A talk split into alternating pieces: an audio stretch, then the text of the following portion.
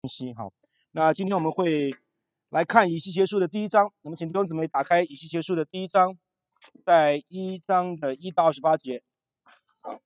我会看 The Book of Ezekiel，the one。好，Ezekiel 第一章我们会看一到二十八节。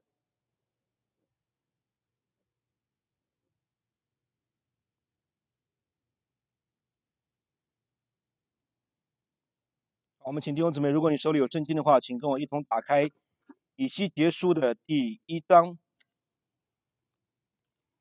第一节到二十八节。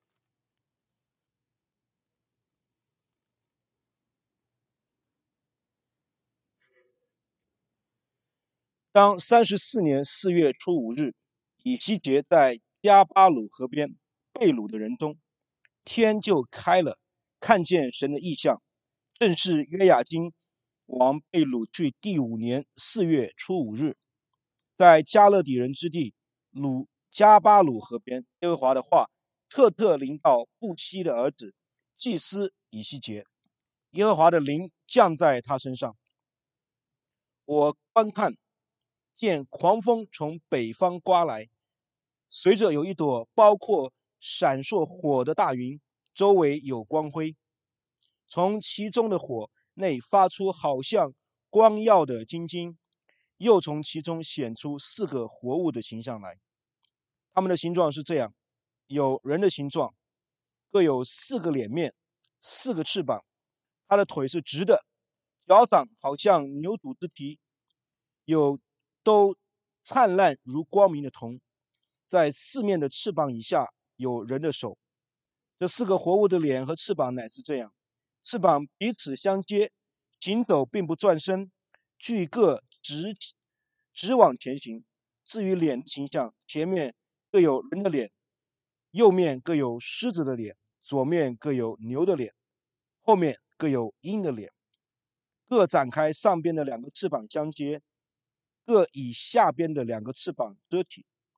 他们俱各自往前行，灵往哪里去，他们就往哪里去，行走。并不转身。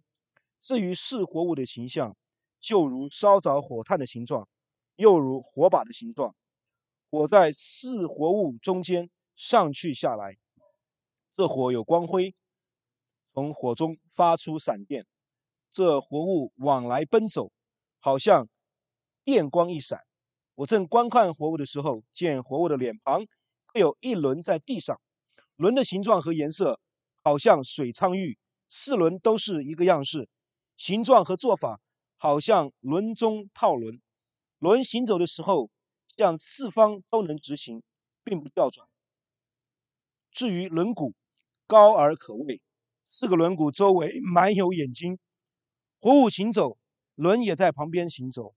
活物从地上升，轮也都上升。灵往哪里去，活物就往哪里去。活物上升，轮也在活物旁边上升。因为活物的灵在轮中，那些行走，这些也这些也行走；那些站住，这些也站住；那些从地上升，轮在旁边上升。因为活物的灵在轮中，活物的头以上有苍穹的形象，看着像可畏的水晶铺张在活物的头以上；苍穹以下，活物的翅膀直张，彼此相对，每活物有两个翅膀遮体。活物行走的时候，我听见翅膀的声响，像大水的声音，像全能者的声音，也像军队轰闹的声音。活物站住的时候，便将翅膀垂下，在他们头以上的苍穹之上有声音。他们站住的时候，便将翅膀垂下，在他们头以上的苍穹之上有宝座的形象，仿佛蓝宝石；在宝座形象以上有仿佛人的形状。我看见从他腰以上有仿佛光耀的晶晶，周围都有火的形状；又见从他腰以下有仿佛火的形状，周围也有光辉。下雨的日子，云中红的形状怎样，周围光辉的形状也是这样。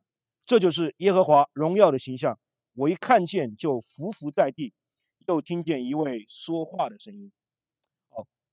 不知道弟兄姊妹有没有读过哪一卷书，从第一章开始读就想放弃的？你刚读第一章，你就不想再往下读的。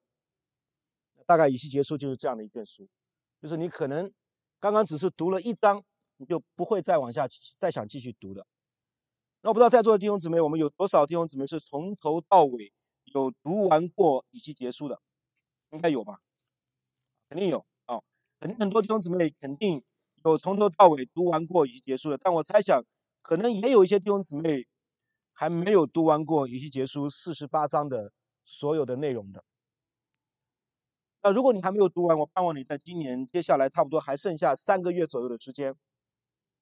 你跟我可以反复的来读这卷的书，并且将这件事情作为你跟我今年最后这三个月里面最首要的目标。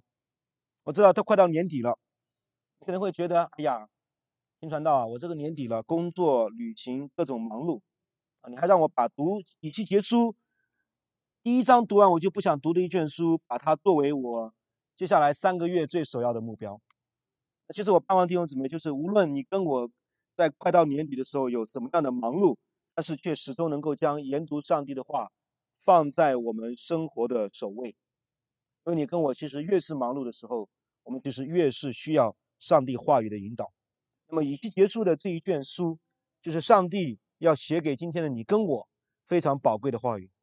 他借着先知以西结的口，向当年被掳在巴比伦的以色列人所讲的话，其实也是你今也是他今天跟你跟我要讲的话。那以西结书当然是很难读的。那在这四个过程当中，可能你跟我要试着去回答四个问题，就是能够帮助我们更容易去理解、去明白啊以西结书的信息的。那这四个问题就是：首先，我们需要知道，那以西结你在说什么？就到底你读完第一章，你要问他在说什么？好，那第二个问题就是为什么他要这样说？为什么他要这样说？那第三个问题就是他这样说的意思是什么？那么最后就是，为什么今天以西结的信息对我非常的重要？虽然它绝大部分的内容好像我们读起来都不是很明白。那么我们要问的是，这样的信息对今天的你跟我有怎么样的重要的作用？我们相信以西结束当然是历史文化跟神学的非常非常重要的一部分书，在整卷的圣经当中，但内容也非常的丰富。在部分的内容也非常的艰深，不是很容易懂的，不像其他的书卷，像创世纪、出埃及记，很多的内容是很多的故事放在一起，也不像保罗的书信，啊，讲述很多比较简单易懂的我们基督徒信仰的道理。但是在以西结书里面，你会读到非常多我们今天好像读起来不是很容易懂的部分。那么这四个问题，首先为什么我们要问第一个问题？以西结在说什么？这是我们讲到的语言和文学上的。因为在以西结书里面，他运用了大量的所谓的看到的意象、比喻、讽刺等等很多我们可能不太熟悉的一种语言的表达方式。那这个是需要我们去花时间去思考和学习的。那么另外一点很重要，为什么以西结书不太好懂？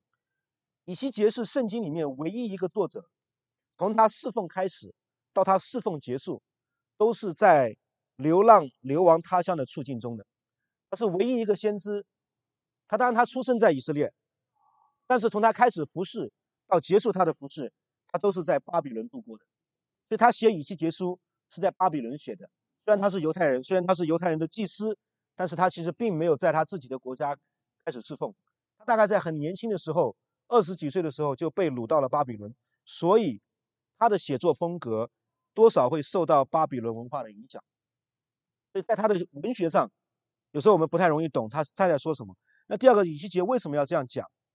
是因为以西结的表达的方式，有些时候会让我们很困惑。按照今天的标准来讲，如果你读完以西结书，你会发现以西结这个人好像情商不是很高，就是就是甚至他 EQ 啊不是很高，讲话非常的直接，甚至他对以色列人的各种的批判是非常非常严厉的啊，以及我们会看见他后面有很多他自己的所谓的。行为的艺术，今天弟兄姊妹可能会看到很多行为艺术家啊，为着他们各样所要追求的鞭打，他们可能会用很多奇异的方式去表达，无论是他们的身体，还是他们的行为，或者他们的装扮。但是真正的你看到行为艺术家的大师，应该是以西杰，从他开始的，他是非常厉害的行为艺术家的，他用各种很奇异的方式来传递上帝的话语。所以我们常常有时候不太明白，为什么他要这样做。为什么他要侧卧？为什么他要去吃不洁净的食物，尤其是用粪便煮的食物等等？后面，那这些背后，我们要思想，为什么以西杰会用这样的方式来表达他要传递的信息？那第三个，以西杰为什么要他这样讲的意思是什么？那这个有时候背后就是一些属灵上的，或者说神学上的，就是以西结之所以讲这些话，他的目的是为什么？他为什么要见到这么多的异象？上帝为什么要借着他传递的信息给当时的以色列的百姓？要表达的内容是什么？那最后当然就是以西结的信息为什么对今天的我们很重要？这是在接下来的差不多最后这三个月的时间里面，我们希望跟弟兄姊妹来分享以西结书，希望将我们今天的处境跟以西结当时所面对的处境可以把它联系在一起。我们怎么样可以明白上帝当日对在贝鲁巴比伦的以色列人所讲的话，可以同样。对今天的我们有同样的意义、提醒和警戒。这古老的信息带给今天的信徒什么样的宝贵的教训？所以，这是我们今天会一同来研读以西结书的。那以西结书当然它的背景非常的重要，在列王记下的二十四章，在八到十七节记载，当巴比伦王尼布甲尼撒第一次攻陷耶路撒冷的时候，就是。当耶路撒冷城当时会被毁得很严重，圣殿也被毁掉，但是那个城市并没有完全的被毁掉。但是巴比伦王就掳走了，就带走了以色列人当中那些聪明的、有知识的、有财富的、有地位的这些领袖们，全部被带到了巴比伦。那么以西结就是其中之一，就是他在列王记下的二十四章，巴比伦王第一次攻陷耶路撒冷的时候，就把以西结。带到了巴比伦，那个时候的他还是比较年轻的，大概只有二十几岁、二十五岁的样子，啊，非常年轻。那么他写以西结书呢，就是在被掳之后的第五年，所以在圣经当中告诉我们在第二节说，正是约雅金王被掳去的第五年，这个大概在公元前五百九十三年的时间。所以呢，犹太人在被掳到巴比伦之后，他们的状况是很复杂的，他们在巴比伦的生活。包括他们的政治地位、啊社会地位、宗教生活等等，都非常的复杂。一方面，是他们虽然都是以色列人当中有身份、有地位、有名望的这些领袖、这些先知、这些祭司、这些有钱人，可是他们到了巴比伦之后，其实没有任何的社会地位。他们去到巴比伦之后，就变成了什么呢？其实没有任何地位的人。但是同时，他们也参与到了一些巴比伦的经济生活当中，就他们要吃饭，他们还是要生存的，他们还是会参与到巴比伦的社会生活当中。那么与此同时，他们其实也抱着比较强的民族的这种凝聚力，他们是非常怎么说呢？呃，非常同心的，他们凝聚力很强，甚至他们也赤守了他们过去部分的宗教的传统。当然，他们的属灵状况。是很令人担忧的。虽然他们有外在的一些部分形式上的敬拜，他们的宗教，但是他们其实内在的属灵的生命是非常令人担忧。透过后面以西结书对借着以西结对以色列人所传讲的这个审判的信息，我们可以看到，他们就是内在的属灵生命这非常的有很多的问题。那么在以西结第一章开始的时候，上帝的话是这样讲，这段是非常丰富的一段内容。他说，在第三十年四月五日的时候，我正在加巴鲁河边的时候，天就开了，我就看见神的异象。说那个时候我是在被掳的人中间，当天是约雅金王被掳后第五年四月五日，在加勒比人的地方加巴鲁河边，耶和华的话确实临到布西的儿子以以西结祭司，耶和华的手在那里临到他。这个是新译本的翻译。那在这一段的经文当中，给了我们非常多的信息，关于。整卷以西结书的背景，首先，以西结是当时住在以色列人的难民营当中的，就是在巴比伦的他们的难民营。可能讲难民营是很好听，但是其实就是，哦，他当时坐在河边。那有圣经的学者考察说，那一天其实是他三十岁的生日。为什么呢？因为按照犹太人的传统，一个祭司会在他三十岁的生日那一天。会被正式案立为祭司的，他是祭司的儿子，所以这一天，上帝的话就临到他。那我不知道弟兄姊妹，你能够体会以西结当天的心情？原本应该是自己被正式安立为祭司的日子，但是那一天他只能在哪里呢？他只能够坐在敌国的河边，坐在加巴鲁的河边。正常人什么时候会去河边呢？你可能心情好去漂流的时候，可能你会去坐小木船的时候，但是更多的时候是什么呢？是当你的心情怎么样，极度忧畅的时候，当你的心情激动。非常的悲痛的时候，你大概会想到河边怎么样坐一坐。这个时候的以西结就来到河边，来到河边，他只能够坐在敌国的难民营当中，面对自己三十岁的生日，他黯然的惆怅，非常的神伤。或者你可以想象，在耶路撒冷沦陷的五年后，被掳到巴比伦的这些犹太人，他们的心情会是怎么样的？他们的属灵状况是怎么样的？他们是否还有心情去真正的去聆听上帝的话？他们是否真的依旧对神有期盼？他们是否真的对神还有祈求？如果我们从以西结书和耶利米书的信息来看，无论是被掳在巴比伦流亡敌国的，还是那些留守在残破的不堪的耶路撒冷的人，他们其实都没有真正。让以色列人真正的回转向神，即使在这样的光景当中，他们依然没有真实的回转向神。不仅如此，他们很多人依旧生活在偶像的崇拜当中，以及一种堕落的生活方式里面。即使他们的国家被毁，即使他们被掳，可是这一切都没有能够让他们怎么样呢？真实的回到神的面前。你可以理解当时犹太人的信仰，他们的信仰支柱。是几乎都坍塌的。那圣经学者在叫 Daniel Block，哦，是以西结书非常权威的圣经的学者。他在他的著述书当中，就为我们列举了犹太人几个非常重要的他们的信仰的支柱。那大概是几个哈？你会看到，首先第一个，他对他们来说，他们对神的这种信靠，或者他们自己本身那种民族的优越感所带来的几个非常支撑他们的，包括。他跟上帝、跟以色列人所立的约，跟他们的祖先亚伯拉罕所立的约，包括上帝对迦南地所有的那个所有权，说这个地是我赐给你们的，这个地是上帝怎么样赐给我们的，这是上帝的所应许之地。包括上帝说耶路撒冷是我永远的居所，特别是圣殿是上帝居住的所在。最后，包括上帝跟大卫所立的约，说大卫家要怎么样世世代代在我面前。所以这一切对犹太人来讲，这个是他们对上帝的信仰的一个非常重要的四个支柱。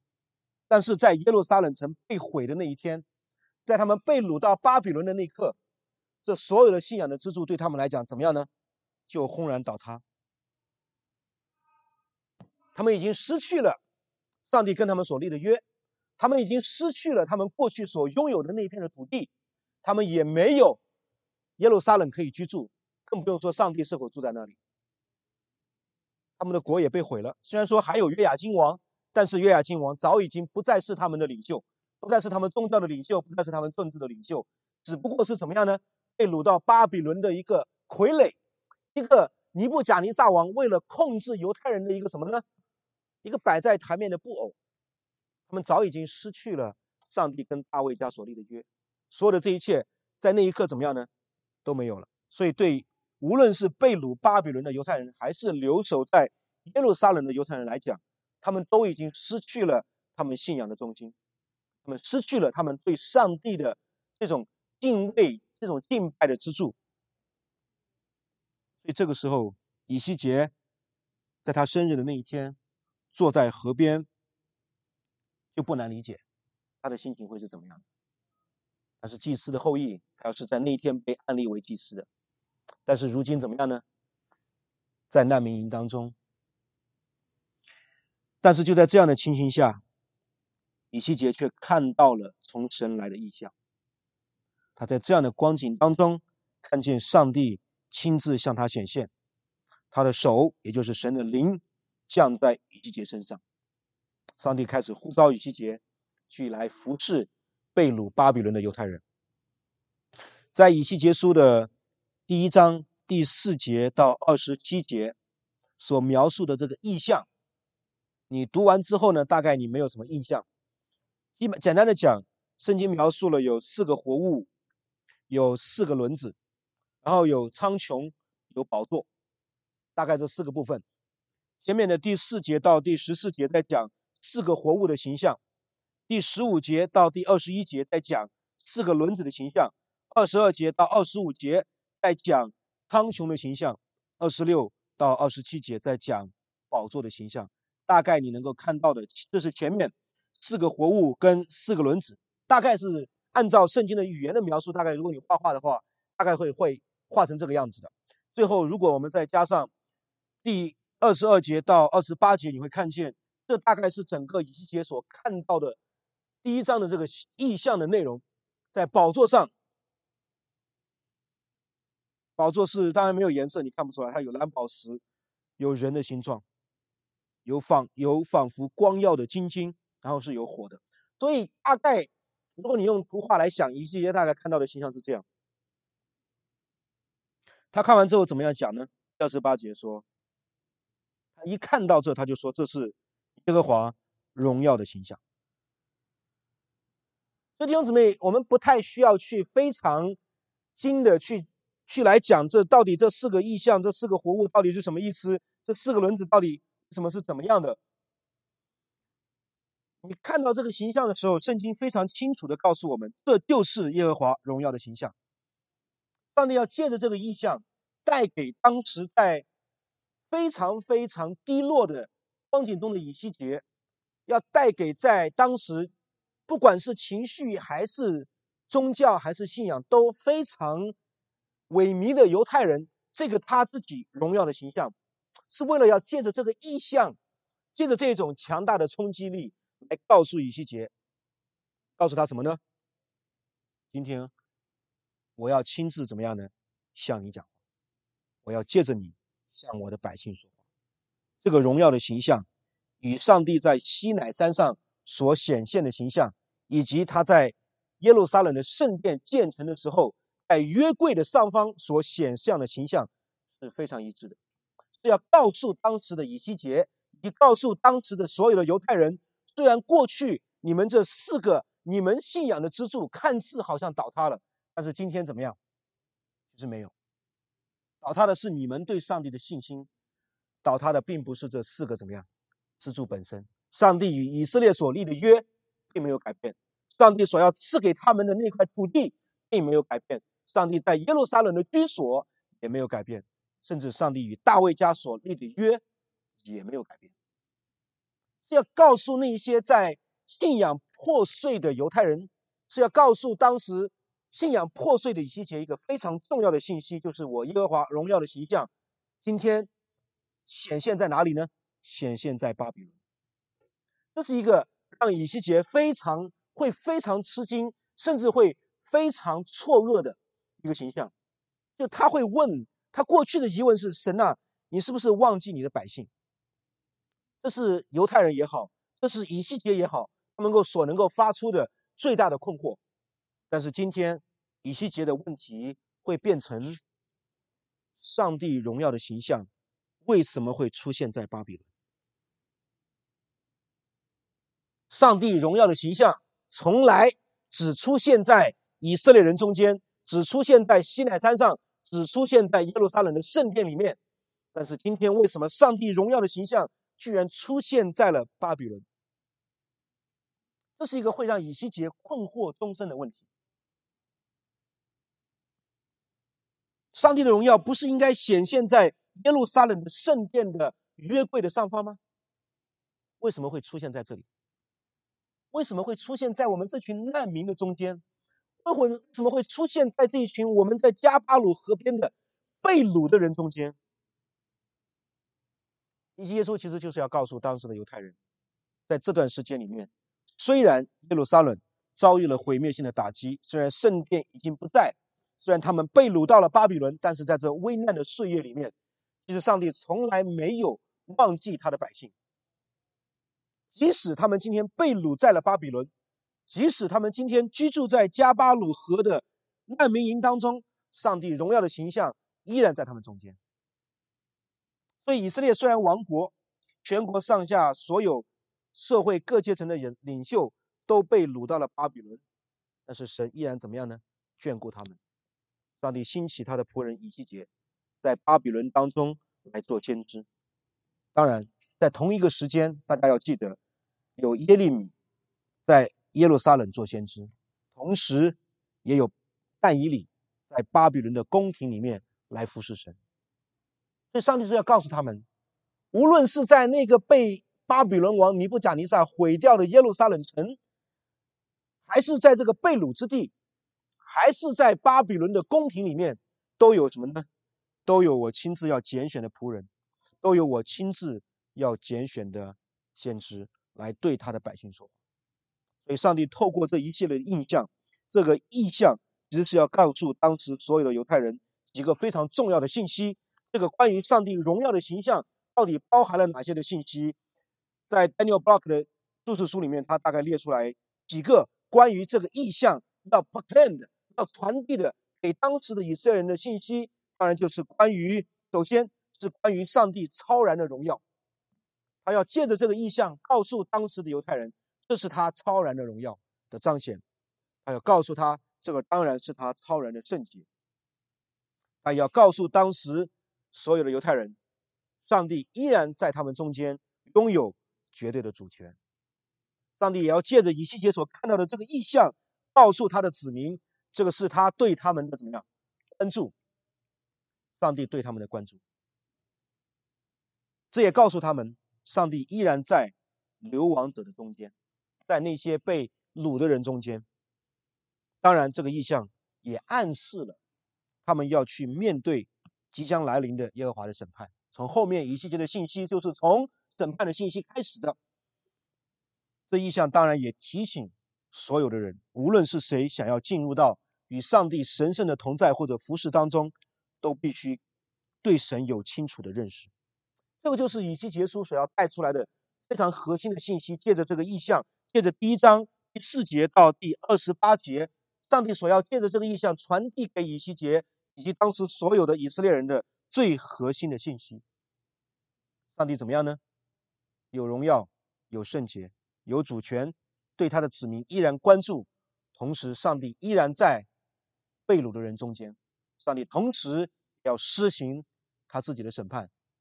当然，最后，其实上帝要借着这个意象，让所有的人都能够更加清楚的来认识他。对于当时的犹太人来说，对于当时的所有的以色列的百姓来讲，特别是这些被掳到巴比伦人当中的人。他们在他们生命中可以说是他们人生中最黑暗的时刻，在他们生命当中可以说是整个以色列民族历史上最屈辱的时刻。他们过去当然有战争，他们过去当然有面对很多的失败，他们过去当然面对非常多的混乱，但是他们从来没有亡国过。但是这一次，他们被掳到巴比伦，我们亡国了。国家没有了，君王没有了，土地没有了，百姓也没有了，所以他们在问：上帝是否真的已经离弃了我们？或者他们会问：上帝真的还爱我吗？上帝真的还在乎我吗？我们这些人已经被掳了，国家已经没有了，土地也没有了，上帝在哪里？这是以色列人从来没有间断过的疑问。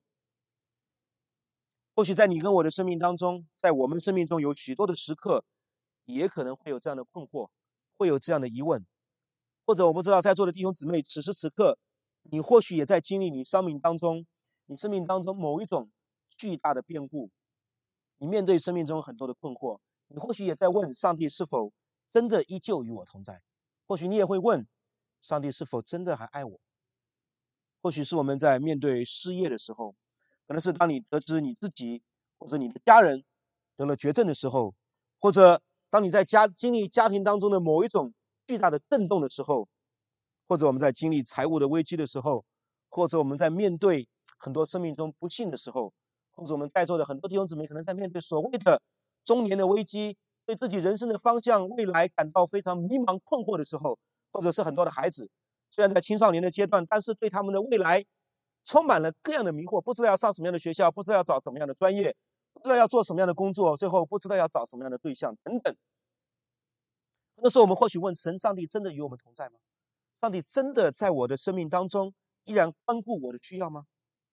那为什么我的生活这么多年还是如此？为什么我的配偶这么多年过去依然没有改变？为什么我的孩子不能够像我的邻居一样，他的孩子那样优秀？为什么这样的疾病会临到我？为什么失去工作的会是我？等等，这是你跟我或许都会面对的很多生命中的疑问。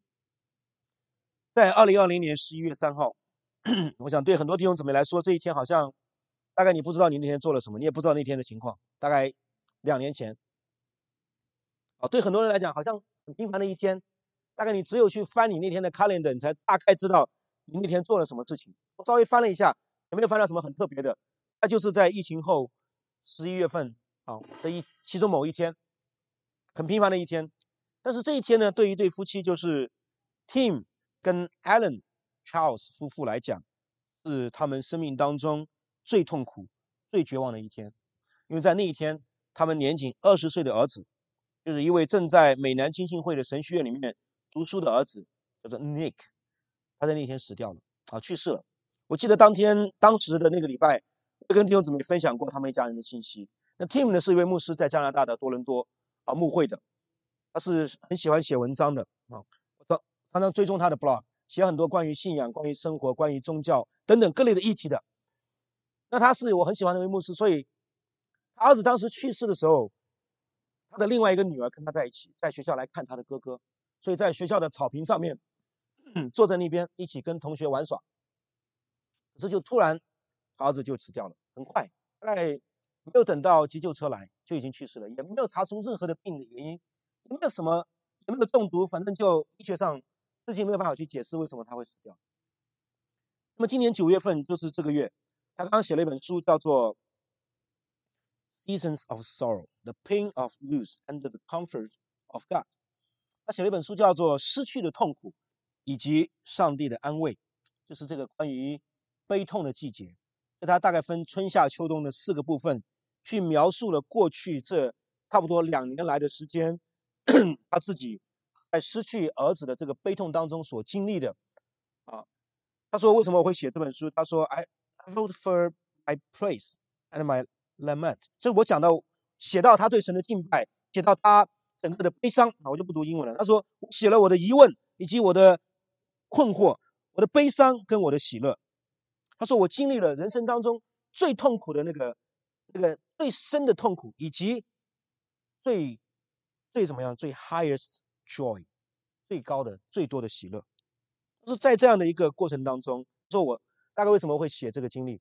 不单里面是有他描述他失去儿子的痛苦，更有他自己在这个过程当中经历到从神来的安慰的时候，他所发出的敬拜跟喜乐。他其中有一段是这样写的，读完之后我我非常非常难过的。他说：“呃，事情发生的那天晚上，他说我基本上很难把自己再带回到那天晚上的经验，是很难描述的，在我的生命当中。”一些的细节，说呃这些非常非常呃让人痛苦的回忆，有时候会出现的。他说我还记得那天晚上接到电话啊，关于他儿子的死的，啊那个医生说了一句话，说是所有的医生都会对父母讲，他说哎，We did everything we could。医生说我们做到了我们所能够做的一切。他说他记得医生跟他这样讲，他说我记得那时候妈妈的他太太的哭声，要告诉。他他的儿子死掉的时候，哦，等等，他最后讲一句话，他说他记得他自己，I remember words described for，他说他自己讲，My boy, my boy, my poor boy。他说他在那个时候，他记得那个非常他人生当中最恐惧的时刻，那个生命当中最悲痛的经验。然后他说这些时刻我要把它 buried deep with，要把它埋下，深深的埋去。然后呢，怎么样呢？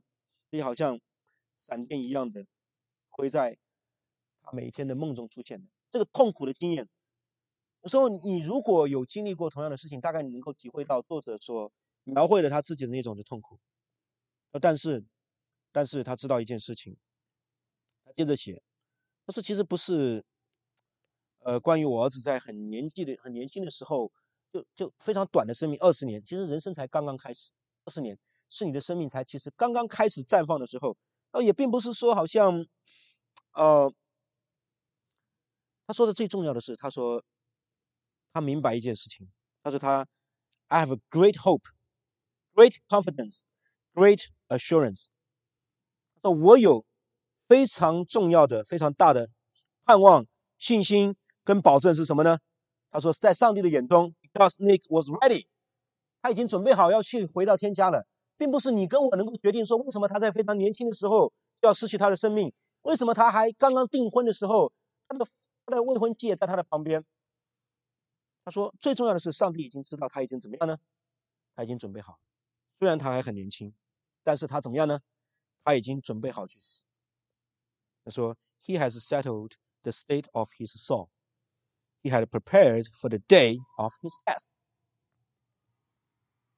原因是什么呢？很简单，因为他知道上帝对他的孩子怎么样，有最美好的计划。即使即使作为父母，在这个过程当中，当然会经历巨大的痛苦跟难处。所以一直到今天，他都不愿意回想起这样一个可怕的经历。他的妹妹们也不愿意回想起这个可怕的经历，特别是那一天在他身边的，看着他的哥哥死在自己眼前的妹妹等等。但是他说，在这个过程当中，能够给他最大的安慰的，就是他知道神爱他的儿子，比他作为父亲还要爱他。他的孩子今天回到了那一位更加爱他的天父那里，比在地上怎么样呢？好的无比。所以昨天我在教会参加了相片的妈妈啊，刘伯伯，我叫她什么？叫她奶奶也不对，比我奶奶年纪大多了。我们都叫她婆婆吧。她的安息的礼拜，我想很多弟兄姊妹，我们中间也有人去的，啊，没有什么太多的悲伤，有更多的是喜乐，因为我们确信一件事情，就是无论在生命当中怎样的时刻，无论是在婆婆摔倒的时候，或者是送到医院的时候，或者是在她健康的时候，跑步的时候，在家里面骑单一百零二岁在家里面骑单车的时候，我们都知道怎么样呢？上帝与她同在，或者在她离去。在九月十六号，当他离开这个世界的时候，我们依然知道怎么样呢？上帝与他同在，这是我们作为基督徒人生当中最大的盼望。而对于被掳巴比伦的犹太人而言，对他们来说，在他们的生命当中，没有什么是比被掳到巴比伦更让人绝望、更让人羞辱的事情。对于一个国家而言，对于一个骄傲的好像犹太人一样的民族而言，他们不是主动流亡的难民的弟兄姊妹，他们是好像打仗的乌克兰人主动的跑到其他国家去寻求庇护的，这个叫难民。他们是什么呢？他们是从自己的国家被掳到敌国的人，而且被掳的都是他们整个民族当中最优秀的人，老弱病残的都留在耶路撒冷，都留在了以色列，那些最优秀的人。为什么巴比伦王要把他们带到巴比伦呢？你占领这个国家就占领殖民地就好了嘛，对吗？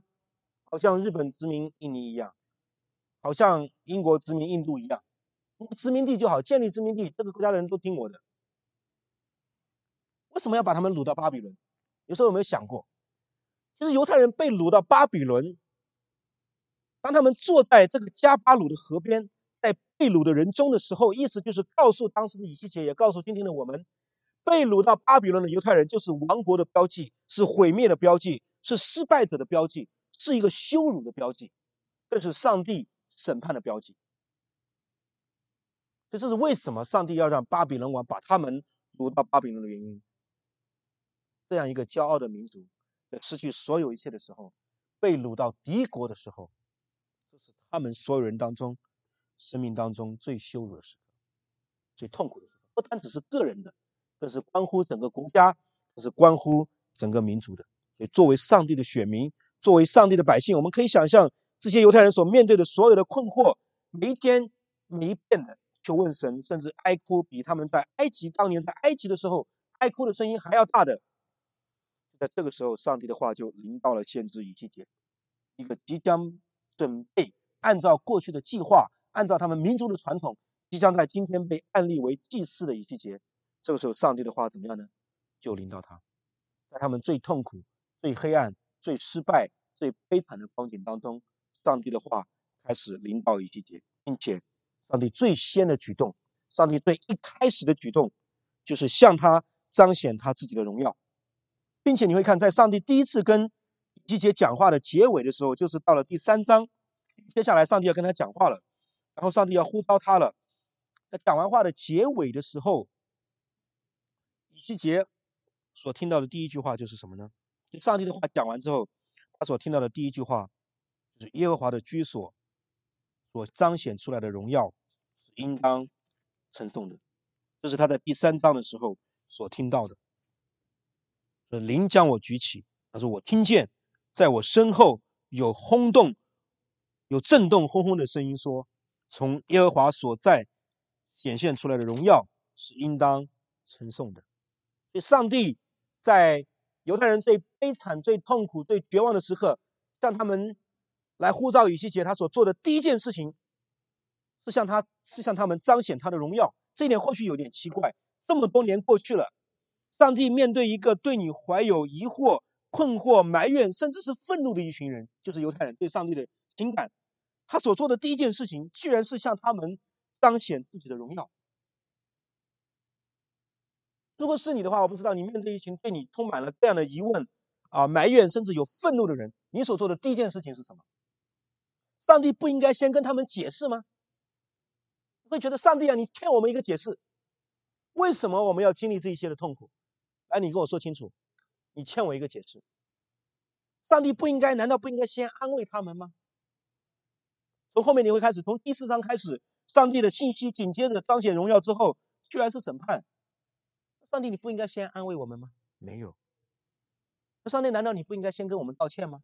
让我们经历这么多的难处，我们是信你的人，我们是你的选民，我们是你的子民，为什么你要让我经历这么多的痛苦？为什么上帝是先彰显他自己的荣耀呢？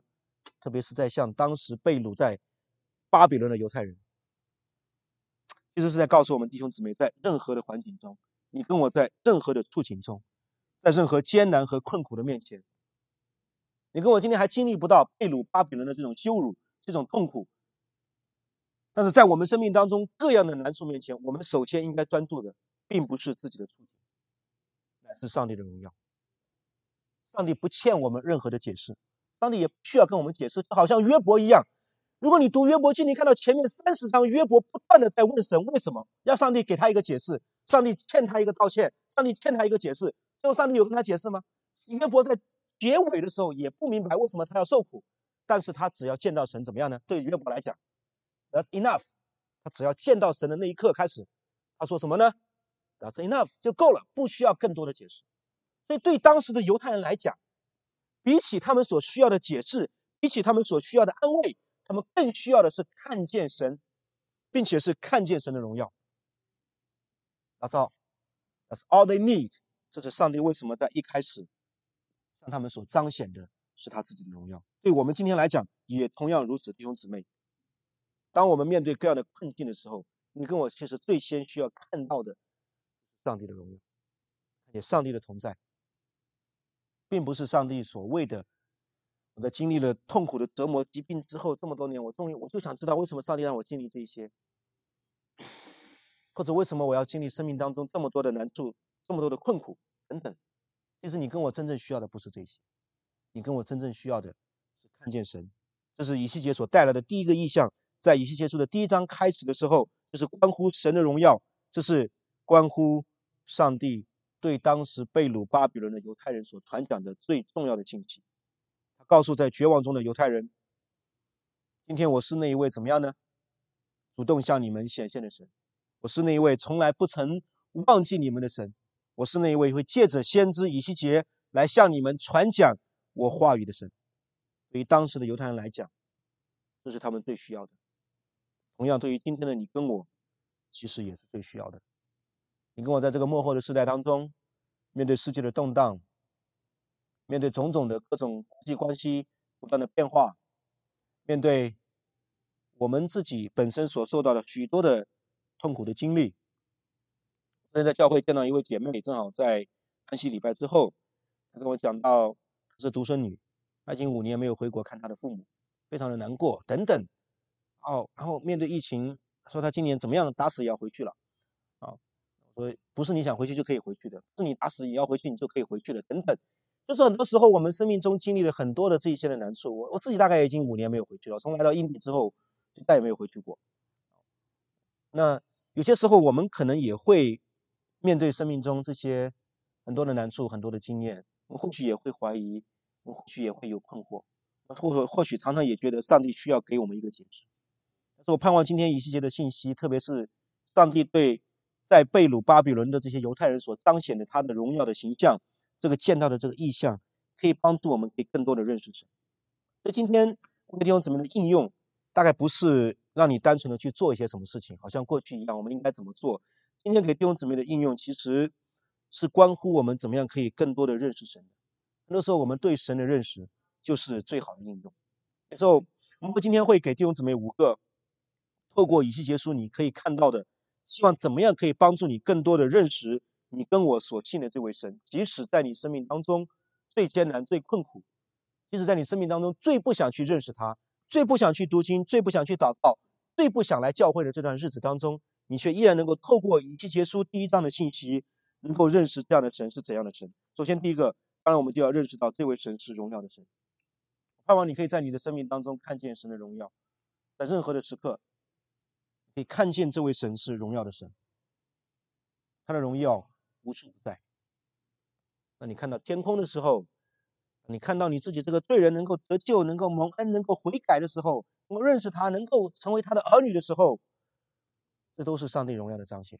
盼望你也可以认识到，上帝是那一位自我启示的神。当犹太人不断的去寻求他、不断的去求问他，甚至已经放弃、已经开始不再向他祷告、已经不再敬拜他，甚至转去拜巴比伦的偶像的时候，从后面已经结束的信息，你可以看到，犹太人在绝望中、在空虚中。哎，这位神好像已经不再跟他们讲话了，他们怎么办呢？那我们就去问巴比伦的神好了。因为在他们的眼中，巴比伦的神好像比他们以色列的神更厉害。要不然为什么我以色列人会被掳？为什么我们的圣殿会被毁？他们转去怎么样呢？敬拜偶像。但是上帝今天依然怎么样呢？借着先知向他们亲自的讲话。所以弟兄姊妹，每个时刻在我们的生命当中，其实看似好像是我们呼求神。看似好像是我们在寻找神，其实圣经告诉我们，这神怎么样呢？在寻找我们，他要亲自主动的向我们来传讲他自己的话。第三个，我们也看见上帝是圣洁的神。以色列人之所以会被掳巴比伦，以色列人之所以会被困巴比伦，以色列的圣殿之所以会被毁的最根本的原因，上帝早已经借着先知早已经警告过他们了：你们如果转去敬拜迦南地的偶像。你们会被怎么样呢？会被掳的，已经清楚的告诉他们会被掳多久，会被掳到哪里去。可是怎么样呢？以色列人依然怎么样呢？并没有真实的敬畏神，反而是不断的在迦南地敬拜各样的偶像，陷入到各样的罪中。他们所破坏的，他们所打破的，他们所藐视的，其实正是神的圣洁。所以，上帝借着这个荣耀的形象所要彰显的，正是上帝。